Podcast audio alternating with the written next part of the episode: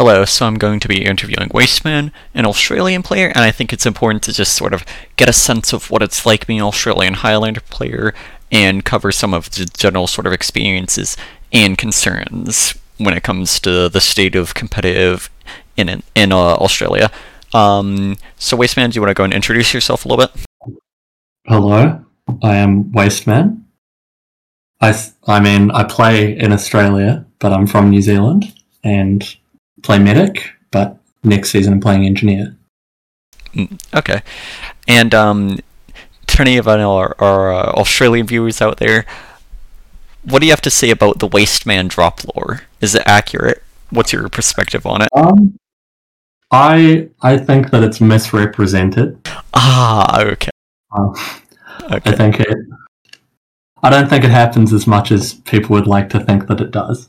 Mm. So you think somebody like Freaky, for instance, is just out of out of line as a psychologist, isn't in the right state of mind to diagnose you with a skill issue? Absolutely. Okay, okay. Just had to get that very vital concern out of the way first. very serious interview, as you can see. Okay, so um, yeah, what was it like for like starting out playing TF2? Like just purely casual here in Australia. What's it like? Um, I mean, I can imagine it's probably pretty similar to everywhere else. Like, yeah, I mean, at the moment it's a lot of like bots and stuff, but it's yeah. not. I don't think the casual experience is super different. I think it's a like kind of smaller community, so I probably tend to run into more people that I know. Right. And there's a lot of Australian casual lore though as a result of that though, right? A lot of kind of yeah. craziest experiences. You want to go into any yeah, of those? I mean, there's the SCP compendium, which was written by someone. I think it was like Hydra or something a while ago, and that kind of details all of the like major Australian kind of characters within casual hmm. um, pretty well. Okay. But there's yeah, there's all sorts really. Is that something you think would be interesting to display? Um, yeah. Okay. I mean, link me that. I can go and open that up. Uh, I, actually, may, maybe that's not the best idea. There's probably some um, interesting comments on there. Okay, uh, let's yeah. let's cancel that idea. Okay. Okay. So there's also like a group of like old, crazy older people there, right? Like not TFT oh, yeah. old, but like, like real life um, old. Yeah, like Mad Mayhem. Um, all the like boomer fucking casual players. Um, What's that like? Leroy and shit.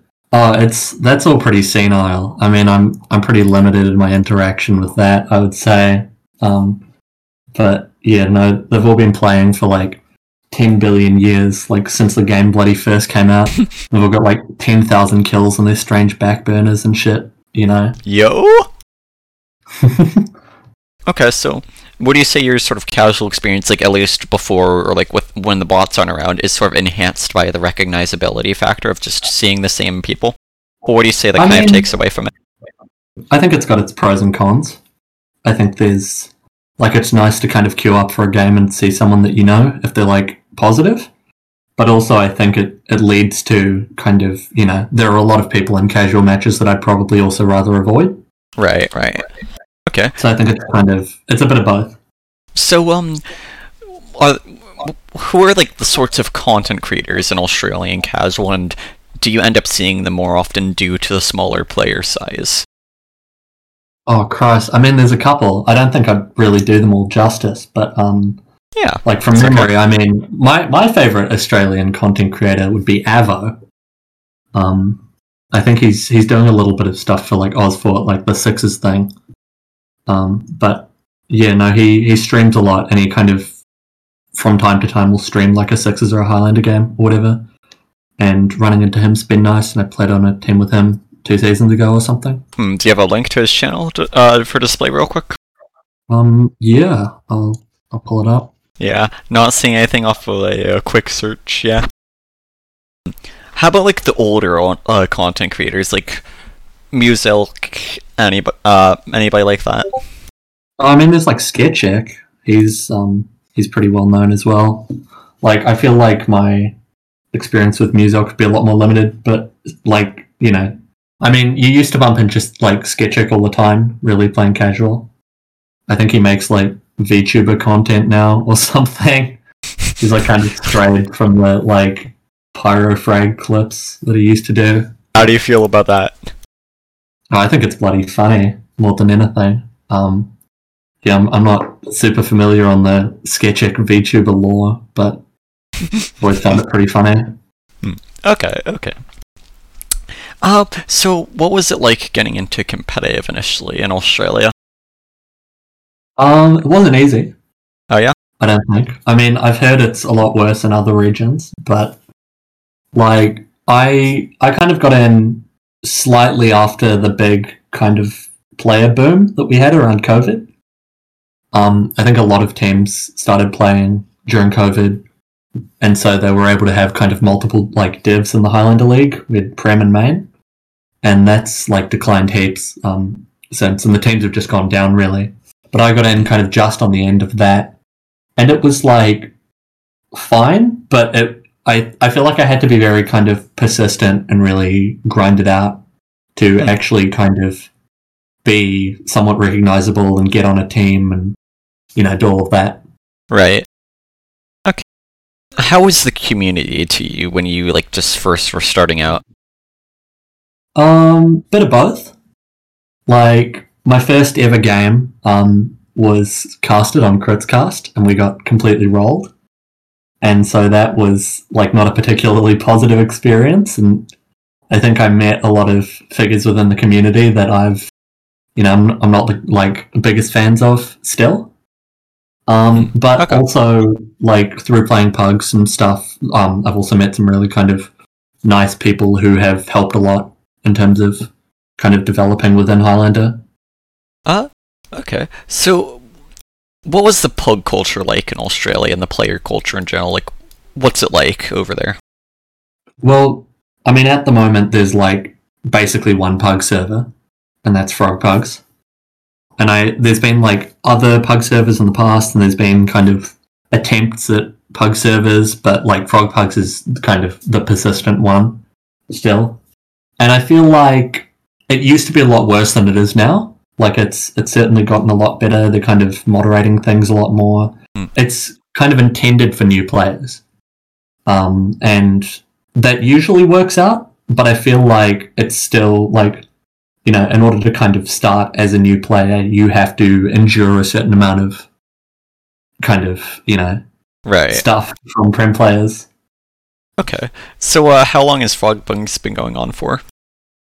Oh Christ, um, longer than me.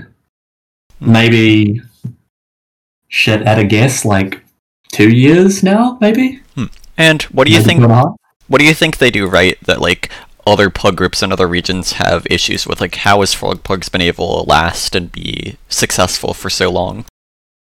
Um, I mean, I can't speak for other regions, but I think Frog Pugs has lasted so long. Well, like, firstly, just through being the kind of de facto Highlander Pug server. I think it's it's got most of the players, and it's quite difficult to kind of start something else up because you just don't have the player base kind of committed to it.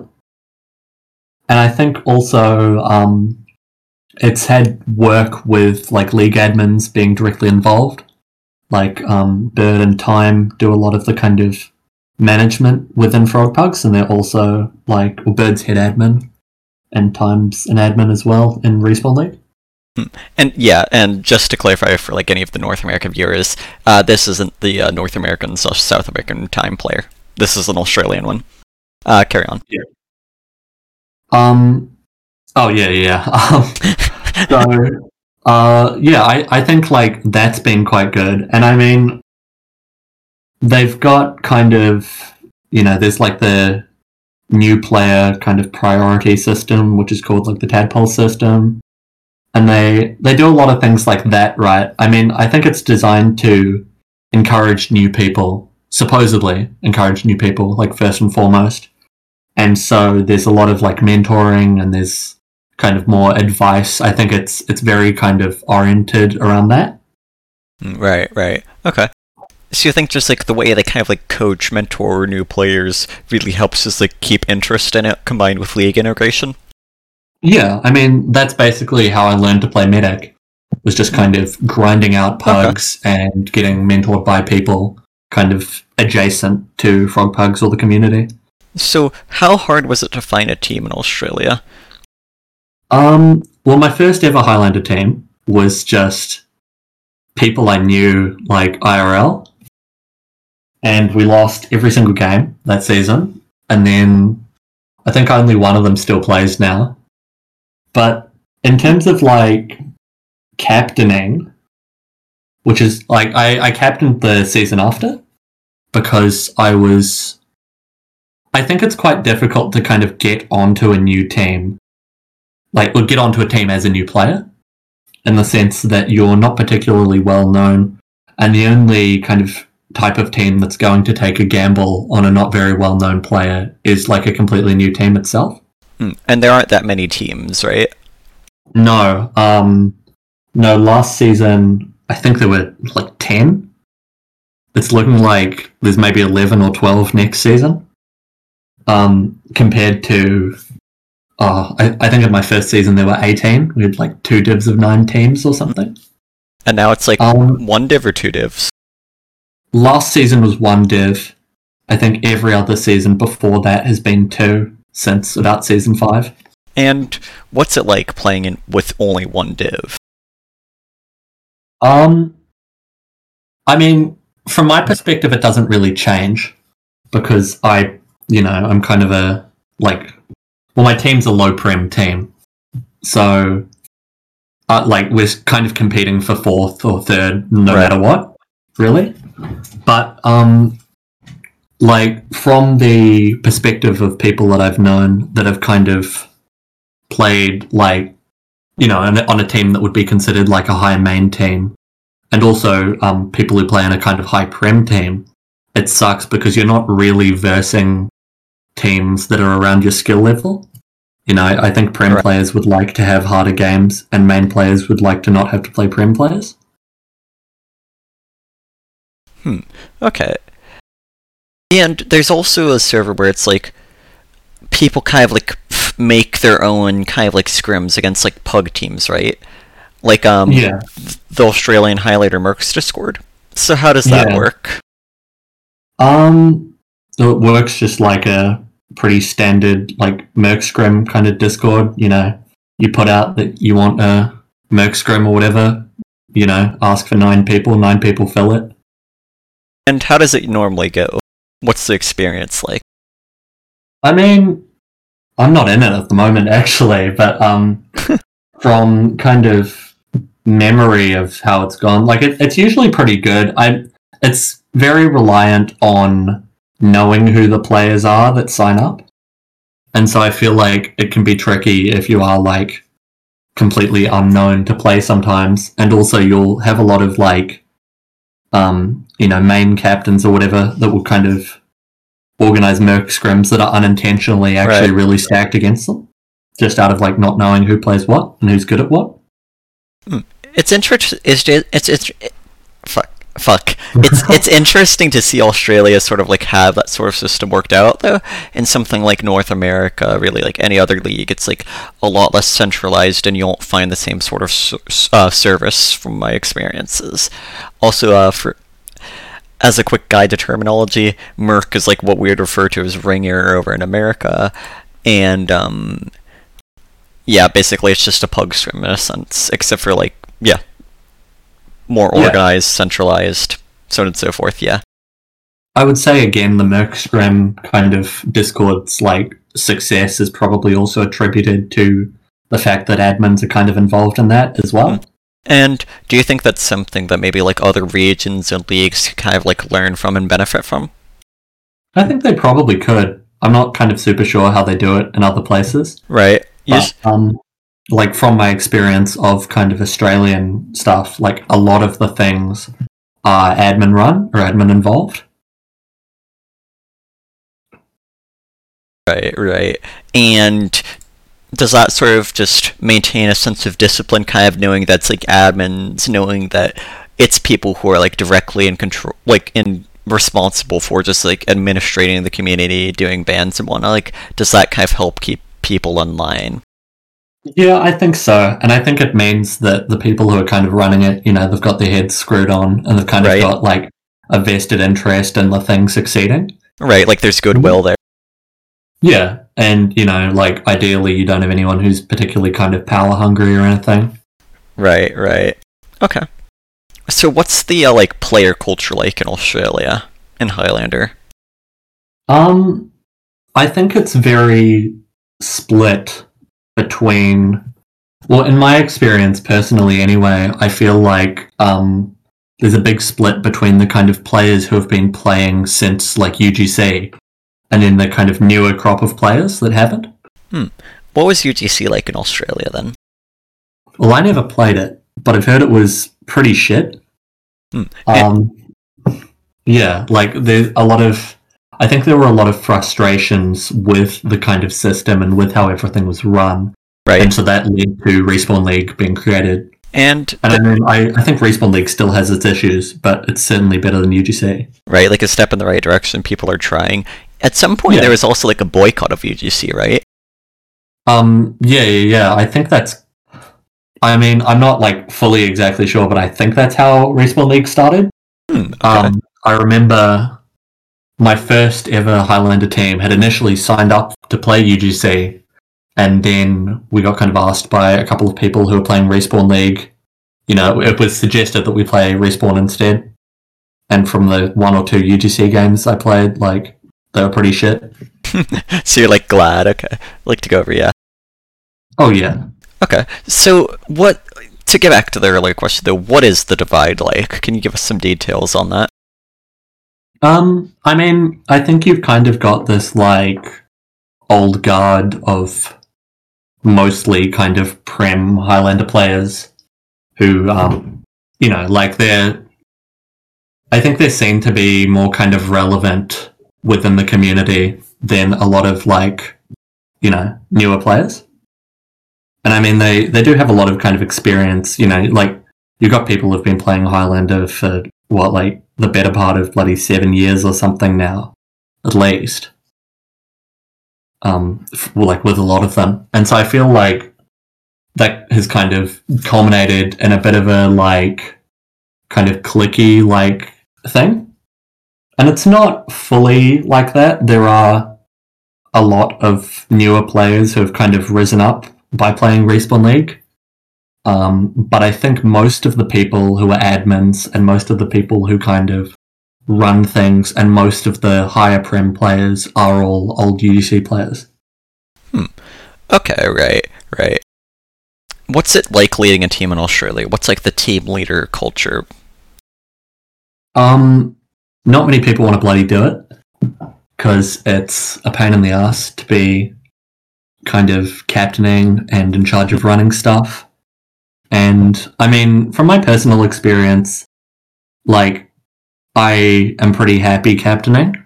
I mean, you know, I've I've been known to shirk a few captaincy responsibilities to other people. Um, Hmm, sounds like a major skill issue on your part. I mean, it is just a bit of a pain in the ass sometimes, but like, yeah, I I feel like I haven't found it too bad, but a lot of people don't really have the time or the energy or care enough about Highlander to want to do it, and I can hmm. kind of completely understand that as well. I see. What's usually your biggest concern, like as a team leader on Australia? Are, are there any like big frustrations you end up usually having with like just how the way things are? I mean, it's pretty tricky to kind of wrangle a bunch of players and get a kind of solid team together. Like, um, I found in particular, you know, a lot of kind of really good, like, scout, soldier, and demo players, at least, will always have a kind of better sixes team that they're interested in playing. And a lot of, you'll find a lot of players kind of prioritizing sixes and, um, you know, like, it's difficult to find like a really good scout soldier or demo player that doesn't also play sixes. Hmm. So what's what's sixes like in Australia then? Like what's the culture in sixes like? Um, I'm not the most knowledgeable on sixes. I've played it a little bit. I don't kind of mind it, but I, I haven't played it for long enough to really kind of speak on that heaps. But I think it's certainly seen as the preferable game mode by a lot more people. And as a result, you know, you've got, I think, five sixes divs or something most seasons. That's fair. Okay, so um, yeah, okay. What what are your experiences with the admins like as a um team leader? It's like, do they are they usually kind of cooperative? Do they work with you? Like, what's it like lead, leading with in Australia Um, on that side? It's very vexed. Uh, like personally, I've I think it depends on the admin. I think um, most of the current leadership at the moment I'm pretty happy with, but we've had kind of issues in the past. Um, you know, talking to some admins, and it, it is a bit frustrating with kind of some players. I think.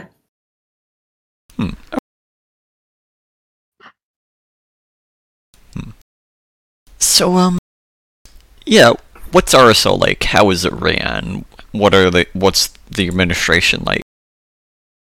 Um, well, the administration is kind of like there's there's a really strong link between the Respawn League administration and Qixalite, which are the kind of like major server provider, um, and also with Critscast. And so most things that get done in Australia are kind of, you know, almost every game's played on a Qixalite server, and when something gets casted, it's usually by Critscast Hmm, and okay. that's that's been changing a lot lately. I think there's been frustrations with Qixalite and Critscast. I've I've got quite a few frustrations with Qixalite Oh, and Critscast. what sort of frustration? Um, well, my team aren't allowed to get our games casted by Critscast Blacklist. And why is that?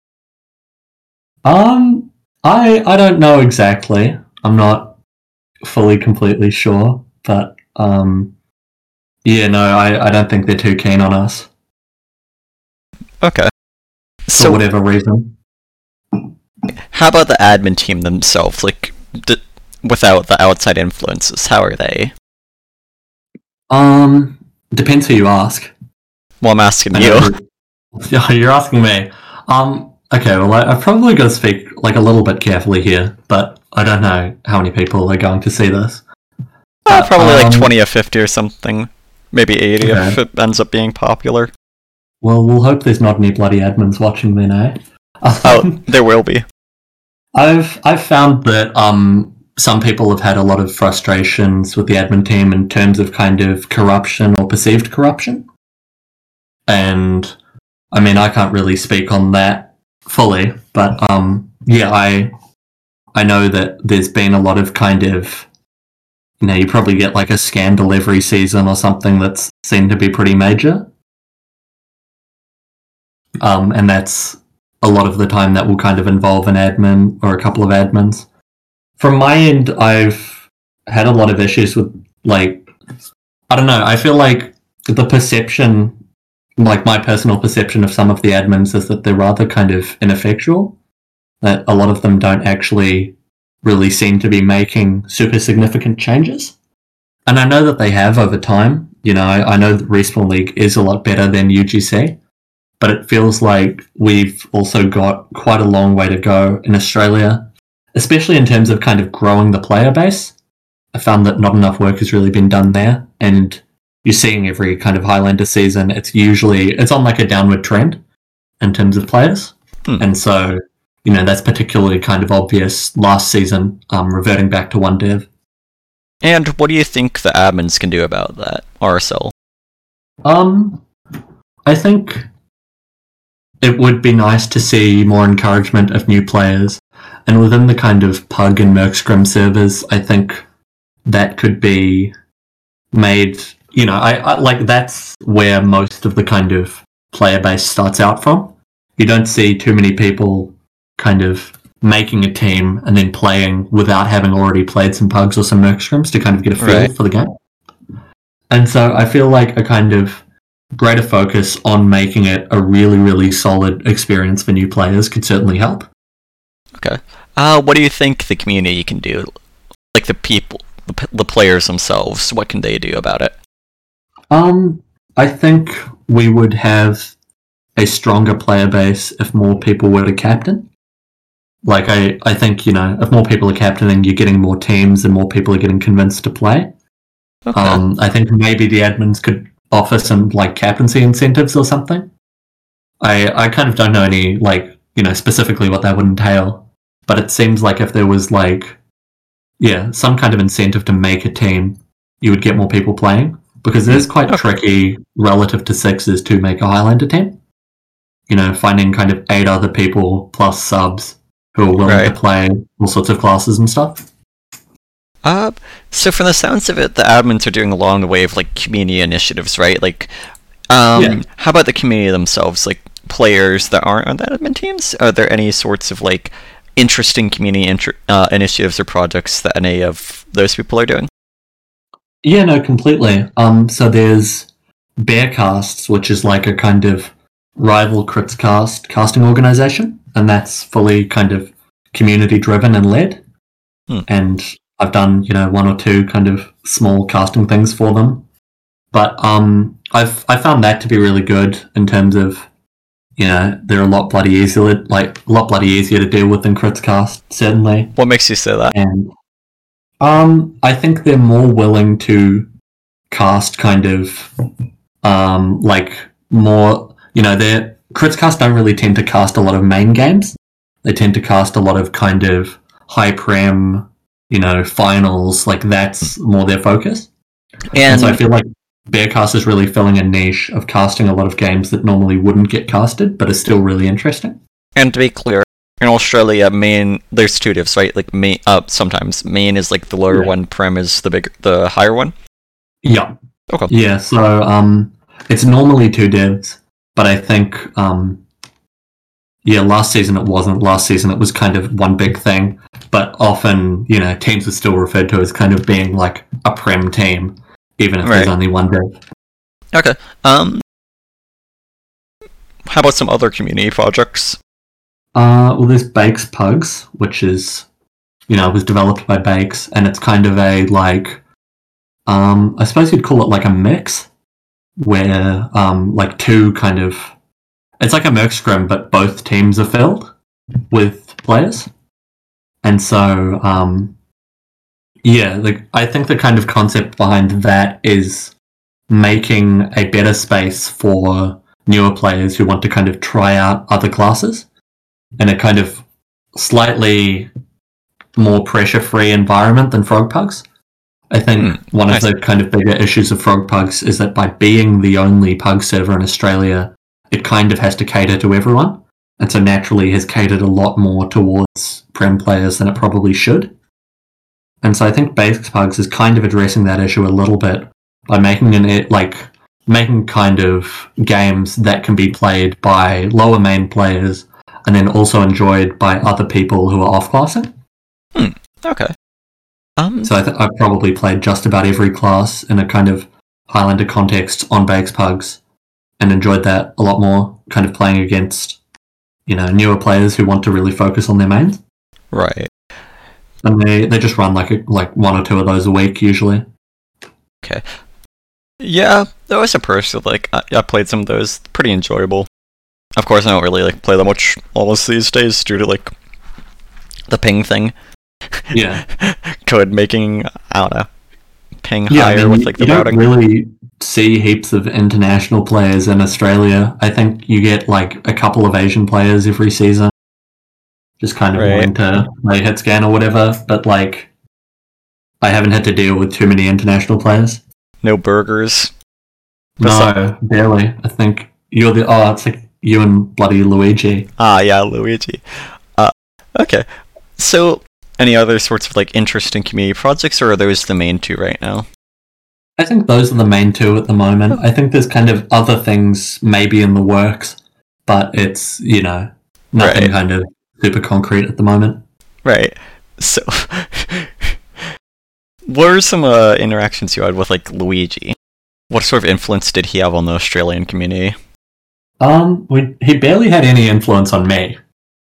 Like, I, I don't think I haven't played with him heaps, but I'm more kind of aware of his existence. um, I think he's more well known by, you know, kind of players that have been playing for slightly, like ever so slightly than me. I would say. Right. And I've probably had more interaction with you, to be honest. no, that's definitely fair. Um, yeah, so for a while the Australian meta like kind of stayed similar, right? And in recent times, that's kind of been changing.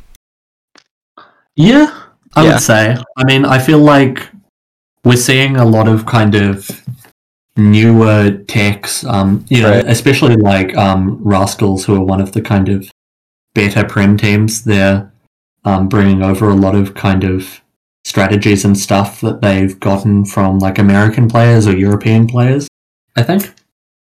And I think um, with a couple of other kind of, you know, like with you or with some Asian players kind of playing in the div as well, we're seeing some kind of like a couple of other kind of interesting holds and stuff. Right. Uh, so what's what brought about that change? Do you think? Um, I think it's kind of a well, I, I think it's mostly like a desire to kind of beat other teams, right? And Hmm. by like introducing new strategies that haven't really been tried in Australia. Right. Just kind of running things differently, really. Right, right. So what's like Asia and Australia player like uh they're like kind of like close together but then not really that closely connected to other regions, right? What's the sort of connection they have as regions? Um, well, I think like it's probably a ping thing in the sense that if you live in Asia, you're probably still able to kind of get all right ping on Australian servers. Hmm. Like it's it's probably not nearly as bad. I think. Um, like living in New Zealand, my ping is pretty consistently shit anywhere that is in Australia. And would you say that like ping and just sort of relative isolation from other regions has had a lot of impact on the development and growth of Australia as a region? I think it's been a very independent thing. And I think you've got a lot of kind of, you know, the community's smaller. So I think a lot of people are very well known. Like, um, you know, it, it seems to me that in other divisions, it's kind of like the people that are really, really good that are super well known. And then maybe, you know, people kind of are aware of the people that they have to like interact with frequently. Right. But I think in Australia, everyone kind of knows everyone if you've just like played enough, And you know. yeah. Sorry, as you're saying. Well, like I'm I'm pretty aware of kind of some players that I've never even met or played with simply through, you know, other people talking about them or the kind of impact that they've had on the league. Right. It's kind of carrying on. Do you think that uh, geographical distance and ping has had like a bit of an impact on the like just the metas of Australia though? Like, Quite possibly. I think a lot of people just kind of do things that work. You know, if it works, you do it. If it doesn't work, you don't do it.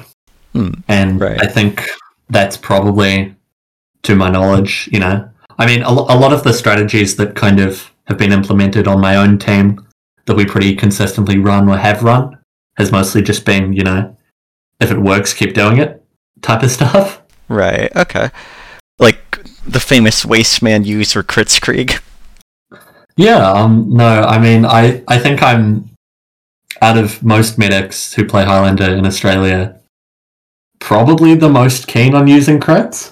But I- even I then, respect it's, it. it's been a bit on decline. So I think um, you'd, you'd probably have to talk to like Doctrine or someone. He's he's a bit more knowledgeable about it. But I, I think it's we've kind of shown it to be a lot more viable. And I think most other medics in Australia, you know, it's very in terms of just like medic. It's I've found it's mostly only stock that gets used. right, Even then, like, you you've got a pretty bloody hard time convincing someone to not use the Ubers. well. even in other regions, it's like yeah, you don't see Kritzkrieg nearly that much. Uh, why do you think maybe it's like I don't know? Would you say maybe it feels like, from the sense of it, it feels more effective in Australia than in other regions? Maybe. Um, I don't know. Like I've I've only played in Australia. I mean, I guess it's like it's probably not more effective, but I think it maybe you know, nobody really uses it. I think it catches some people off guard. Right, because it's just like so niche and kind of out there that like it kind Yeah, of just works. I- yeah. I think it's one of the only real kind of interesting loadout options you have on Medic, really, For in sure. terms of Highlander. So, another thing with Australia that's kind of interesting, though, right, is that it feels like a lot of the players are sort of centered centered around like major cities in Australia, right? Yeah. Um, And so a lot of the people know each other in real life, yeah. Yeah, no, like a lot. Um, I think most of the like kind of people that I have had to deal with live in Melbourne or Brisbane, and then there's like quite a few in Sydney, a couple in Perth, reasonable amount in New Zealand, but it's still pretty spread out. And then you know there's kind of people all over, Right. And but that's like most of it. what sort of effect do you think that has on like the scene there? Do you think that makes peop the players like more likely to sort of just be cat fr- like friends outside of Team Fortress 2 and do other things together? Oh yeah, totally. Um, I know, you know, a lot of the kind of Brisbane players have done stuff in the past, you know, all, all gone bloody bowling or whatever. Um, and these are kind of people that don't like necessarily play on the same teams, but you know, It helps Highlander players in the same city, I guess. Right, and it really helps Um, like keep a sense of community, right? So like kind of helps Yeah. retain players in a sense. Yeah, I mean, I I don't really like I've I've lived in New Zealand, you know, all of my life, and I I don't think I'm really meeting too many Highlander players anytime soon. um, just because of you know, I think most of the New Zealand players are all pretty spread out as well. Right, right. So um you touched upon just like Qixalite earlier, right? Yep. Do you have anything like further to say on the matter, like experiences with it, just sort of personal thoughts and insights, like more con- concerns, like what's it like? Um. Well, my kind of personal issues that we've had with Qixalite have mostly revolved around it being kind of the official server provider for Respawn League, and thus it being very difficult previously to kind of use other servers. And it's it's been a little bit easier since, but um yeah, for the most part in Australia in the past, like a Qixalite ban has effectively been a league ban. Um, so like last season, for instance, you know, um, Kurt, who played heavy on my team, got like a two week Quicks ban for saying something in like an Oz Fortress game or something. And so, well, you know, he said it in sixes, but it is effectively also a two week Highlander ban, just based on that. And that's kind of been quite frustrating for people. And I remember um, in the grand final a few seasons ago, um, like CK or someone got banned for saying like they they kind of combed through his like Qixalite history or whatever, found something that could kind of get him banned, and then subsequently he couldn't play in that grand final. And I know that there are a few kind of prem players who are quite bitter over that, and the fact that they kind of had to play the grand final on a Qixalite server, and were subsequently down a player you know, well, down like a core player. They got a sub, I think. Hmm. And do you think it's like necessarily a bad thing per se? Um, I think it would be good if, you know, I it would be good if there were more server options, or if there was kind of less of a strong link between respawn and Qixalite, Mm. because yeah, I I think the kind of the idea that a Qixalite ban is a league ban isn't particularly kind of favorable to me. I would say. Right. I know that it's a lot better now, but um, yeah, a lot of there's kind of been a lot of specific kind of grievances with Qixalite servers and how Qixalite have kind of run things. Hmm. Okay. Um, let's see. Right, right. So, um, does it kind of have the effect of just really impacting how comfortable people feel in the community? Just have like pretty much having Qixalite be able to arbitrate over you like that? I think it depends on the person. For me, I'm not particularly kind of all that happy with it, just because of the the impact that it has had on some players, in the sense that you know they'll get banned for saying something in a completely different game mode or something. Um, even just like a two week ban can be incredibly frustrating. And while you can play on other servers, um, you know, I, I think like a lot like other servers in Australia also have had specific issues Like there isn't really a dedicated other server provider. A lot of people use like OzFortress servers or something, but in the past they've been notoriously pretty unreliable. But like, And so it kind of results in using, you know, people's like personal servers. right, and the Never grave had their own- the grievance in specific is that it's just like Qixalite determining the bans and not the league itself. Yeah, I mean there is a very Okay. strong connection between Qixalite and the league. Um, I think it's it's a lot stronger than they like to kind of pretend that it is. Um, but yeah, as a result, um, you, like you can effectively get league banned without getting league banned. Mm, so the admins don't have to like deal with any of it. I see. Yeah, I mean, I, I don't know if that's like necessarily fully the reason. I don't completely know why the reason is. I think um, it's easier to get banned from Qixalite in some senses than it is from Respawn League, in kind of how the criteria around what is like infractable in Respawn compared to what can get you banned in Qixalite kind of is. Right, so it's like specifically, it's just like the issue is how much influence Qixalite has over things relatively. Like, Yeah, Of the say. league. okay, Um, I would say previously that could have also been applied to Critscast, but now that we're kind of, you know, we've got another community casting organization, I feel like it's it's losing a bit of the monopoly that it had cast. and do you think it's important for like the provider of these services, especially something like servers in the league, to just be separated, right? Yeah, I mean, personally, I would I'd prefer a lot more kind of neutrality from Qixalite. I mean, I know there are like, you know, you shouldn't like you certainly should be punished for saying certain things, right? But I think a good alternative would be maybe a second server provider or something, because um yeah, but in particular, kind of working around people's Qixalite bans has been quite frustrating especially when what they're saying wouldn't actually get them banned from playing within the league itself. Right, and from what I've heard, Qixalite can be kind of like biased and very subjective when it comes to like what they ban over, like certain things that bother them, right?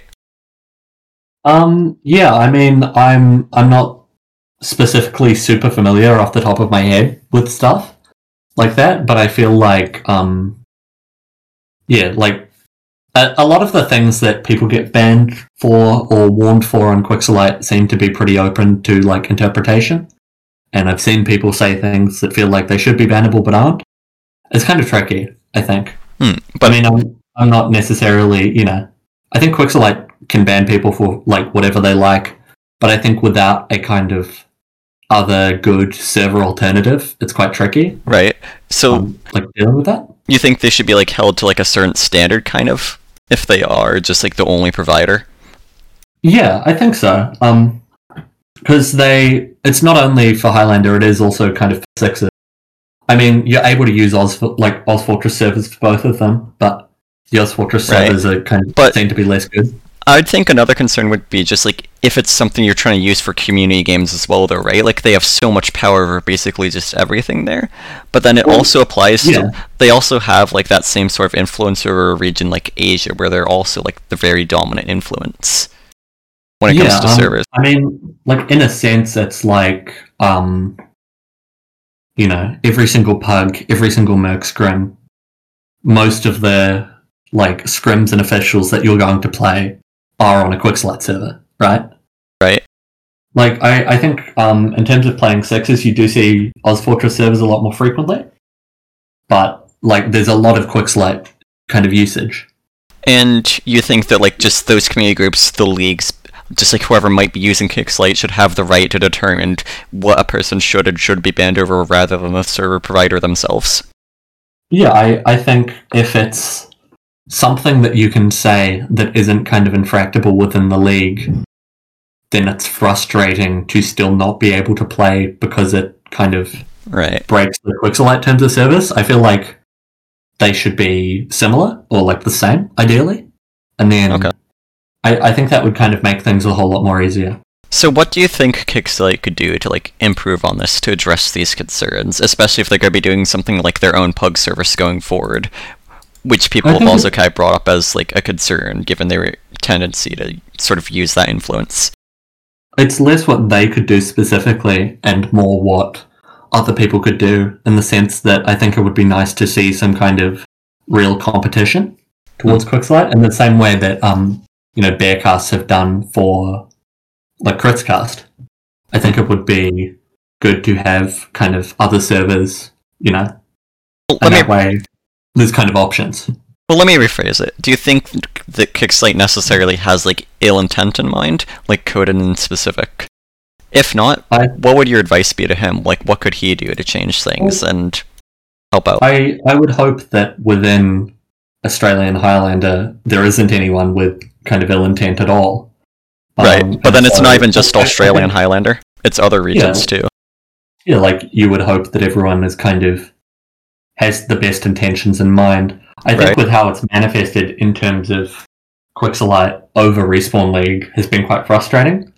Um, and I think you know, like maybe the connection between Qixalite and Respawn League is to a degree intentional, but I I don't know if they're you know intentionally kind of trying to make things difficult.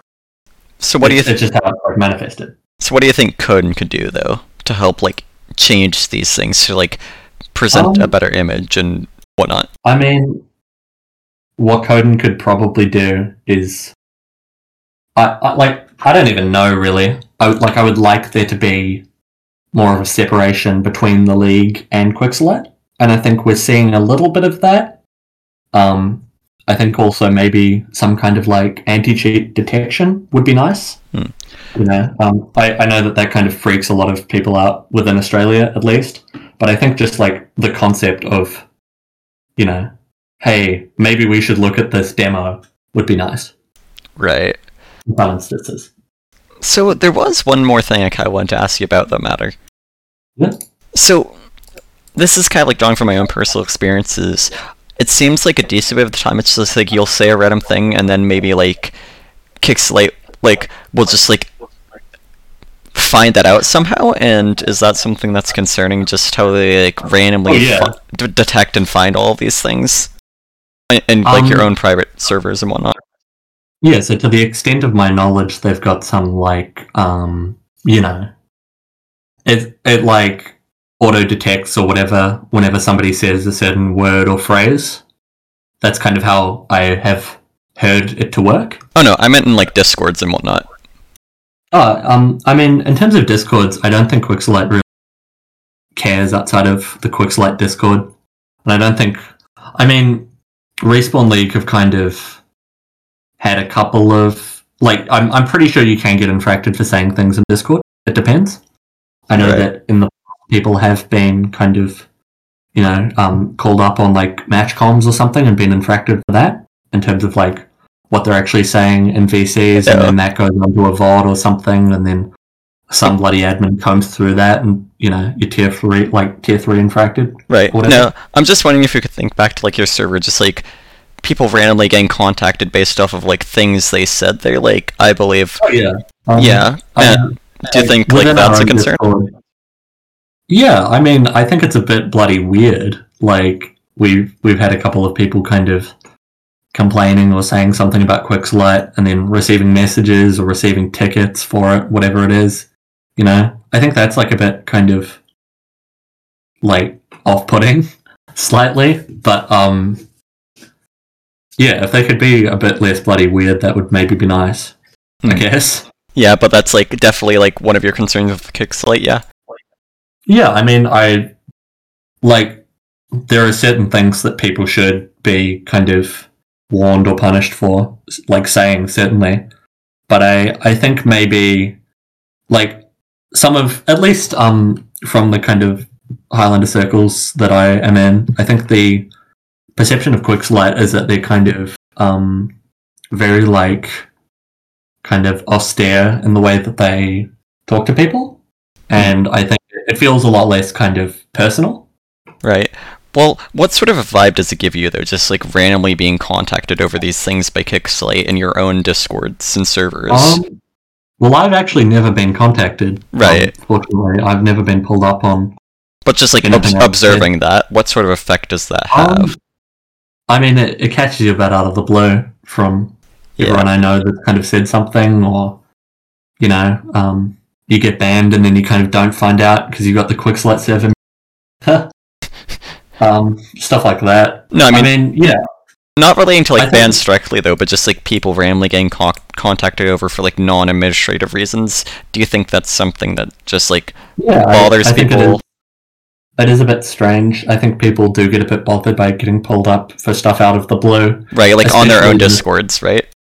Yeah, on, on their own discords, like not saying anything that is specifically within a Qixalite server, but just saying maybe something about Qixalite. Right, and do you feel like yeah, maybe that's something they should just like change from stop doing? Because like the vibe I sort of get is that it makes you really just have to wonder about who you can trust, like what kick eyes Qixalite has where, right? Like it's just so weird to I see. mean, I I think it's pretty obvious who kind of within Qixalite, you know, like it, I think everyone kind of knows who the people that would be saying stuff like that are.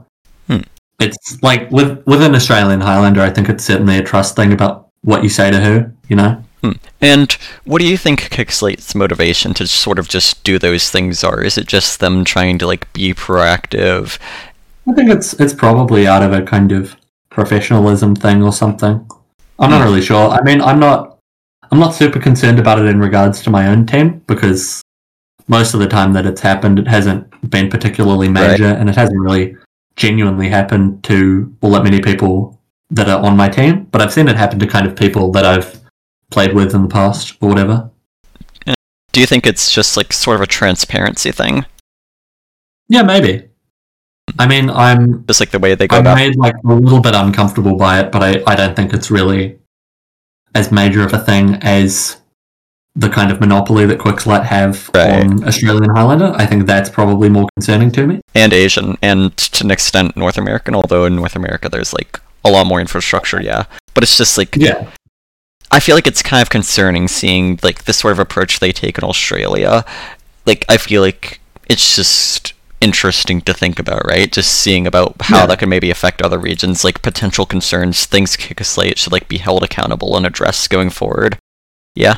I I think this would probably also be solved by a competing server provider, really. Hmm. Like I I think, you know, um having a kind of choice as to what you're playing on and kind of who's running it might be nice. Yeah, that's fair. But uh, I definitely feel like it's just important to address this, like with them going forward with like this whole pug thing, right? Like, it's just Yeah. kind of concerning given how they've gone about things today. Yeah, and that's like even in South America they have a lot of servers. I don't know. Mhm. Yeah, Uh, no, it, the Qixalite network seems pretty bloody worldwide. yeah. Um, I think that's about all I want to cover. Again, it's like Yeah. yeah. Okay, uh, like on the Qixalite matter, yeah. It's just sort of interesting to talk about it all. It's not like I don't necessarily think that they're like, yeah, that they have ill intent or anything. It's just like I feel like it's things that they should really address and sort of like improve from, right? Like, like that's the point of all of that. Well, yeah, I'm I'm sure everyone involved believes that they're doing the right thing to make Australian Highlander better. Right, Ultimately, right? right. Um, but I think the way that that's manifested to a lot of players is kind of maybe a bit of a distrust of Qixalite or of the admins or stuff like that. or of other players. Yeah, I I think I've I've certainly got a reasonable amount of distrust for a lot of the kind of organizations within Australia that are being run, even some of the newer ones. And I imagine that's pretty harsh in like a smaller region with only one to two divs per season. Well, certainly, right? Yeah. Um, like I, you know, a lot of these people very personally. Right. It's, you know, like I, I think most of the people that are currently playing, I've played in pugs with, or played on a team with, or you know, interacted with in some capacity. Right. Um. Okay. So moving on from that topic, do you think that like there's a certain importance th- that hasn't really been discovered when it comes to cross-regional collaboration, cooperation? Yeah, I think um, I think a lot of regions have interesting things to offer, kind of interesting, you know, um, tech that they have or whatever. I, I think there's a general kind of consensus among Australian players that the skill level and the kind of skill ceiling is a lot lower compared to regions like North America or Europe. Right. Um, you know, I, like they're kind of seen as being like the best Highlander players, right? Right. Um, if you took a kind of really high level Australian Highlander team, I think the kind of consensus is that they wouldn't really stand a chance against a really strong American or European team.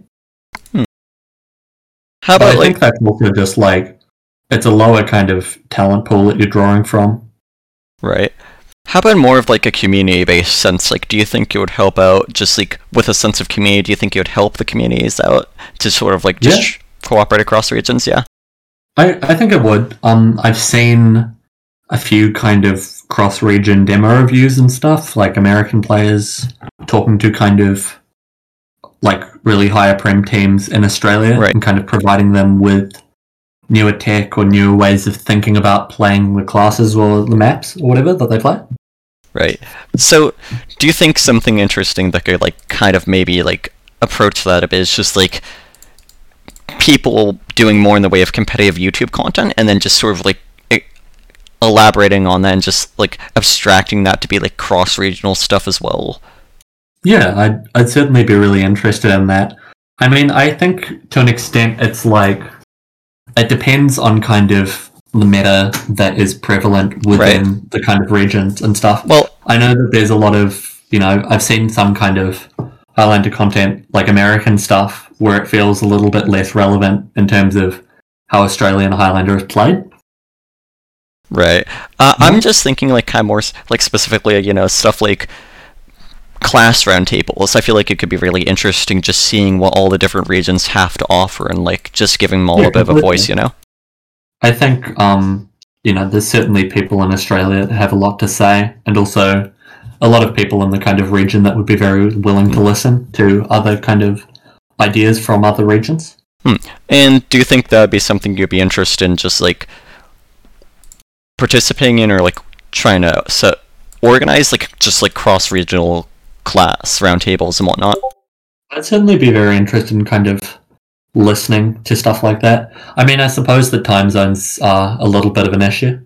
Hmm, For sure. Um, you know, at the moment it's almost 9 p.m. for me. 4:43 a.m. for me. Yeah. But uh, yeah, I don't know. It's a question I've been asking like a decent few of their interviewees, but it's just like really interesting to see what sorts of community things we think we could come to together. Yeah, no, certainly. I think there's. I would be very interested in kind of learning about, you know, how other regions kind of function in terms of the meta there, how they Right. play it, And then just the like kind of speed and strategy within their own kind of games. I think. right, right, and then just like the sense of community kind of revolving around that, right? Yeah, certainly. Yeah. Okay. So um, I th- I think that runs about like a decent load of my questions. Uh, do you have any you would want to ask and answer yourself?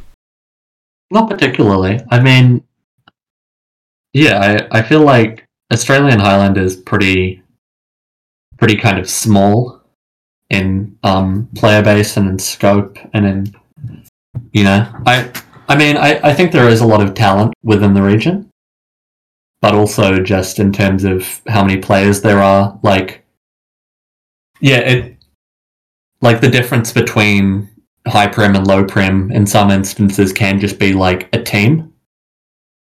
But, you know, it's. I, I think it's just tricky because of the amount of players that there are to kind of. You, you don't have as much of a really kind of s- like general spectrum of talent in some instances. And there's a lot of kind of jumps between teams in terms of skill level. Um. So, what do you think? Do you think there's anything like maybe Australia does better than other regions as far as you're as far as you're aware? Um, I think it's pretty friendly for the most part. Everything's pretty kind of casual. Hmm. I would say, um, and for most instances anyway, like everyone's pretty willing to kind of have a chat. I think Right. for the most part. Okay. Um. Okay. What do you think RSL needs to change? Like, what's Um, what's the biggest thing they need to do going forward? What's their next move? Yeah, I mean, I I would like a little bit more transparency on some things. I think um, the way that some of their kind of um, anti-cheat investigations function at the moment is not particularly kind of satisfactory to me, at least. Maybe, probably to also a lot of other players. Okay. Um, and I think also the kind of really strong links that they've had with Kritzcast and Qixalite, I would like to see them kind of phased out a little bit more and more kind of community options brought in um, so that kind of every level people are able to play the game and enjoy it. And like, um, you know, I, I think Bearcast in particular has been really good in the sense that they've been casting a lot of games that wouldn't normally kind of see the light of day, but I think are still kind of interesting, like studies in Highlander. Right, right. You know, sure. um, like I'm, yeah, I'm, I'm quite interested in how kind of I always have been um, interested in more kind of main Australian players getting kind of represented in terms of casting and stuff. Mhm. and I know that it is certainly at a kind of lower skill level, but I think it is interesting nonetheless, and it's competitive and there's rivalry. It's fun. And the yeah, I, I think in some instances it can almost feel like the stakes are a lot higher in main Right. games because Right, there like- is more of a sense that anyone can win it. a lot more diversity, yeah. A lot less like, oh, this is the best team. Oh, uh, actually, that does give me an idea. So for a while, there's like this really dominant team in Australia, right? Like Red Pandas. Red Pandas. And how long did that go on for? Like, what was that like? went on for fucking ages. Like, I don't even remember how many games they lost, but it was barely any. And they, yeah, they they'd been playing basically since UGC. Similar players most seasons, been incredibly dominant, and were kind of generally regarded as not only being the best team, but kind of being unbeatable, Hmm. almost. And how do you think they'd compare to like other regions? Uh, they'd probably get rolled by any like pretty good, you know, kind of high prem like North American or European team. Damn, But, alright. um, yeah, I mean, like they they they were like widely regarded as being really good, and then they kind of disbanded and came back as a team called Blue Pandas, and that team did a lot less well. And I think since most of them are kind of retired or doing other things now, I think a couple of them still kind of maybe play here and there. But um, you know, Red Pandas were kind of unparalleled mostly in Australia. Right. Uh, so what do you think the next step for Australia as a community is? Is it just like going through with these and kind of like exploring these little community initiatives from like non-admins, non like the smaller groups? Yeah, like Bearcasts, Yeah. Bakes Pugs. I think um I think stuff like that is like I think what the community needs going forward is to grow. Like it, it kind of did during COVID, but it was completely unable to sustain that. right. It was like and a so- rising tide. Yeah, completely. And so I think like those community initiatives um, are kind of promoting like interest in main and an interest in kind of like the you know um, the kind of spectacle of games and I like that's what I'm particularly interested in within Highlander I think is just like the characters and the people within it, the kind of groups that you get and the rivalries. I think that's Right. a hell of a lot more interesting than you know watching Red Pandas win every season, right? So, what do you think of the the future is for Australia and Highlander? I'd like to be optimistic. Um, But are you optimistic? I don't know that I necessarily fully am, but I try. I think, um, yeah, it's it's been pretty tricky. I mean, if we get eleven teams next season or twelve teams, I think twelve teams means two divs, and so that would be really great again. And if we get eleven, then that's one more than last season. So I suppose there's some growth, but a lot of the kind of yeah, a lot of the teams that are getting formed now aren't really of new players or don't have too many new players. Right. Even the kind of lower main teams, a lot of those people have been playing, you know, three or four seasons at least now. And so they're kind of reasonably accustomed with it all. So I think um Yeah, I, I think if they are able to kind of get more new players, not just playing a season, but playing two seasons and playing pugs and kind of getting involved in the community, I think that would be really great. I think player retention is probably Hmm. the biggest issue. Okay. Um, so what are online game? What's online gaming like in general in Australia? Um, well, I've I've kind of no lifed Highlander for the past you know year and a half. Understandable. Um, but I, yeah, I mean, it's probably probably similar to a lot of other places, but also very Australian in the sense that I think a lot of it is pretty casual, and a lot of it Hmm. is like very small in terms of player base still. Right, like- of, you know, I mean, it's it's even more so in bloody New Zealand. Right. You ha- like you're playing on a Sydney server. You're playing with mostly Australians. I've heard like that a lot of older games, or like a lot of games that will like just sort of have player base counts and Austra- like player base issues in Australia. Yeah, like just not enough players. yeah there's there's not enough kind of people really i suppose kind of proportionally to other places Right, and then it's like sometimes there's not even like dedicated oceanic servers, or sometimes it's just like if Yeah, you want to play with other people, you get higher ping, right? Because it's just like so far away. yeah um that's that's certainly been kind of quite frustrating and i mean you know there's no hope of a new zealand server ever for tf2 Do you think there's? Um, Sorry. i would love it you know like i i think i'm i'm consistently getting kind of 30 to 40 ping on most australian servers though and i'm reasonably That's pretty good. Yeah. Um, so do you think there's anything like game developers can do and like online the online gaming community in general could do to like be more accommodating to like Australia or these regions without their own servers or or with low player counts they need to go to foreign areas? I think it is quite tricky just because of the kind of population thing. You know, like Australia's a pretty big country, but Right. um, you know, like twenty five million people or something. Right. Um, which is, you know, I, I think it's a lot less in comparison to Asian countries and um like North American kind of, you know, America and Canada.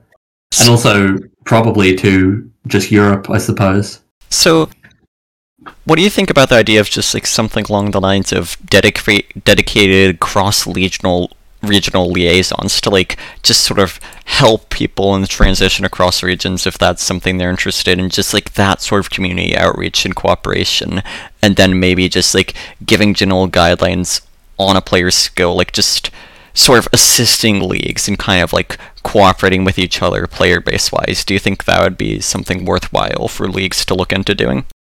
Yeah, I think it's completely worth exploring. I mean, I think on the on the Australian end, there's still a lot of kind of difficulties in terms of retaining players, but the I think the kind of idea of help from other regions and kind of you know other regions providing kind of advice on different things and different perspectives is really interesting. Oh yeah, definitely. Um, okay. Do you have any like sort of like f- favorite memories or like experiences or interactions in the community that you think were interesting that you want to like look back on and talk about briefly?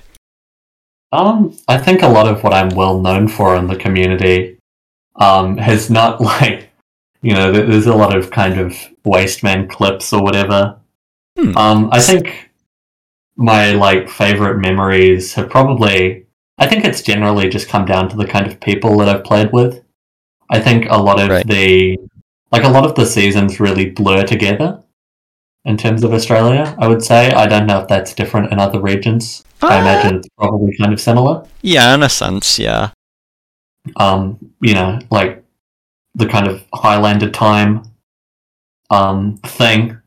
So I guess a lot of my yeah, I've I've had some really kind of strong positive memories playing with the people that I have played with. I think my team at the moment, you know, I'm I'm pretty happy with them playing with them. Hmm. Are they your favorite team? I think every team that I've played on's been better than the last. Hmm. Okay. just in terms of people on it and kind of, you know, also skill as well. I can imagine.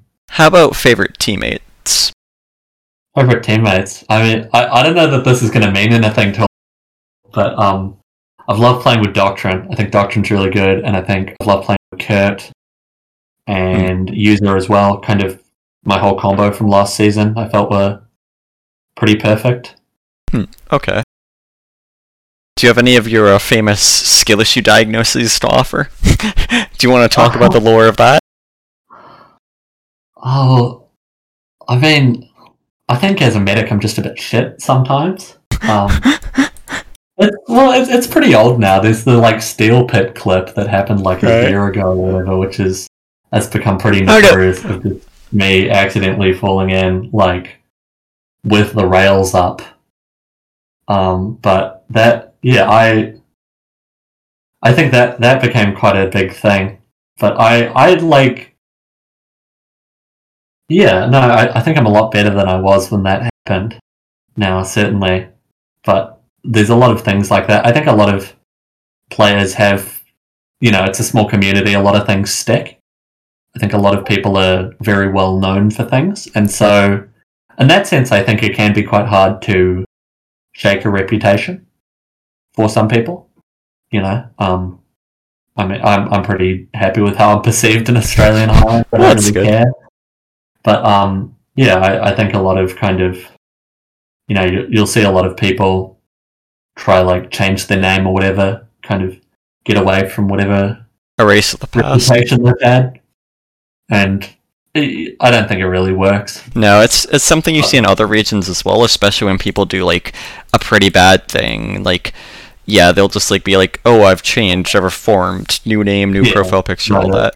I'm I'm pretty skeptical of a lot of people who say that they've reformed. Well, it's like I think you you certainly see a lot of kind of well from memory, you know, you- you'll see a few kind of Australian players that are looked upon less favorably, maybe trying to play in other regions. Hmm. But I think the the success there is pretty limited. Right. Well, I mean, the thing about it, I think the thing about it is, right? If you've changed, you don't need to go around telling people it, right? Like you show it through action, not words. I think um, Highlander in Australia has kind of seen a lot of a lot of people that are banned from sixes picking it up. You know, Hmm. just in in terms of being able to play some competitive TF2 Right. actually play in a league. I got a. Um, sorry. yeah. No, no, continue, continue. Oh, um, yeah, no, like you're, you've there, there's been a lot of kind of um people have been banned in Oz Fortress who have then gone on to play Respawn League. Pretty good success. Yeah, sorry, it's like 5 a.m. I'm like a little bit out of it, yeah. Oh, you're fine. Uh, okay, so yeah. Um, no, no, it's just super funny to think about. Like, whenever I think about you, I'm just, I think about like all the times you just like banter around and are like talking about the the diagnosis skill issue meme. Yeah, I mean, It's one of my favorites.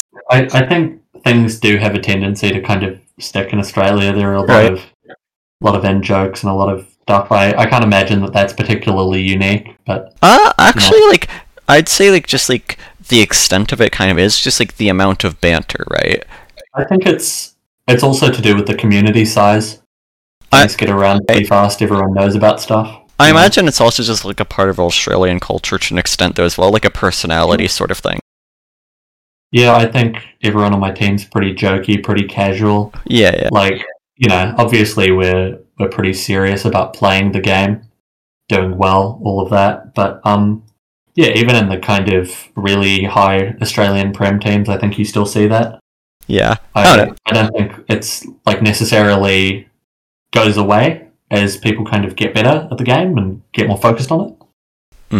I don't know. It's just like some some of those like one of those little like fun things that I always enjoyed when doing Australian stuff. Yeah, just like Yeah, the culture behind it. Uh so do you have any like admins, staff members, community figures, players you want to shout out that you think are especially deserving of attention and praise?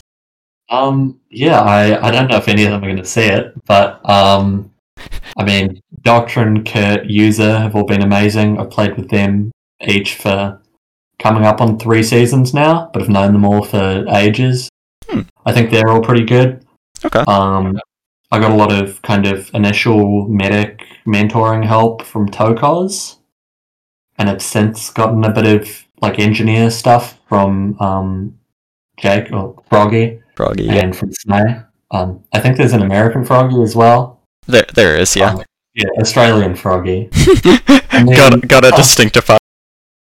Yeah, uh, I think Bird's been really brilliant. She's the um, head admin, kind of appointed a season ago or something, Oh, and th- she's she's just been great. do you think that's been like a really good thing for like the state of Australia, Oh, Highlander? Yeah. Incredibly positive change.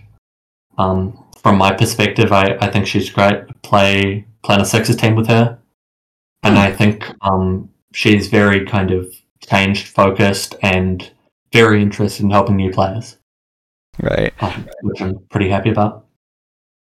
Okay. Is there any uh anything you regret just looking back at all your time through competitive? Like any things you did, things you said? No, I I don't have any regrets. I think everything I've done, like everything I've done, I'm pretty happy with for one reason or another. Okay. Even if it's been pretty negative, I think you know, opportunity for growth or learning or whatever. Like I'm I'm not particularly kind of stuck in the past on a lot of shit like that. Right. Okay. Um, yeah, I, I think way too many fucking Australian Highlander, like Highlander players just spend too much time kind of sniffing their own farts about it all. You know, like, yeah, like I'm focused on the future and on playing more Highlander. I suppose. I'll be real. Just enjoying it. I think that's just like TF2 players in general, like just sort of Yeah, focus on the past, like that holding against you like a club. Yeah. Looking for every little bit. it's- I think it's terrible. I mean, obviously, I think people have kind of reputations and are known for things for a reason. Like, I, I think there are certainly a lot of kind of Australian Highlander players that I am more wary of and kind of trust less and enjoy playing with less, and kind of like less generally, I suppose. But I think it's kind of like that with everything. I think you're always going to find kind of some really like in Australia there are a lot of really brilliant people, but I think there are also a lot of really shit people, just like in any kind of other league. Oh yeah, for sure. It's, it's amplified because it's a smaller community. Right. Okay. Uh, how about any uh like um any people you think would be interesting to interview? Um, oh, you got to get Doctrine on one of these. Be so yes. That's true. That's true. Um, He's he's not the most kind of talkative, but um, in terms of Australian Highlander, I think he's one of the greatest brains I've ever met. In regards to kind of Australian Highlander, I think he's really underrated. Um, and I think he's got a lot to say about Australian Highlander. I know he's played like a little bit of really, really low level like North American stuff, just out of interest for it, see what it's like. oh yeah, that'd be interesting to um, cover. What it I was mean- like. Yeah. Yeah, he's he's mostly pretty Australia focused. And I think he's really fucking good.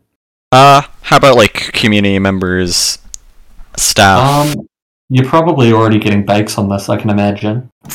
If you aren't, then you should. yep. Um, I think he's he's got a lot to say. Um, I think he's either recently appointed or about to be appointed as an admin for some of the stuff that he's Oh, done yeah. in terms of Bakes Pugs and stuff. And I'm- I'm Deputised. pleased about that. But I I think he would be interesting. And um, I don't even know. I mean, if you could get Bird on here, it should be really good. Okay. Um, Maybe I'll have I to like add the promise of a pyro roundtable down the line. Yeah, Offer well, I- incentives. I think, I think she's like the best pyro in Australia.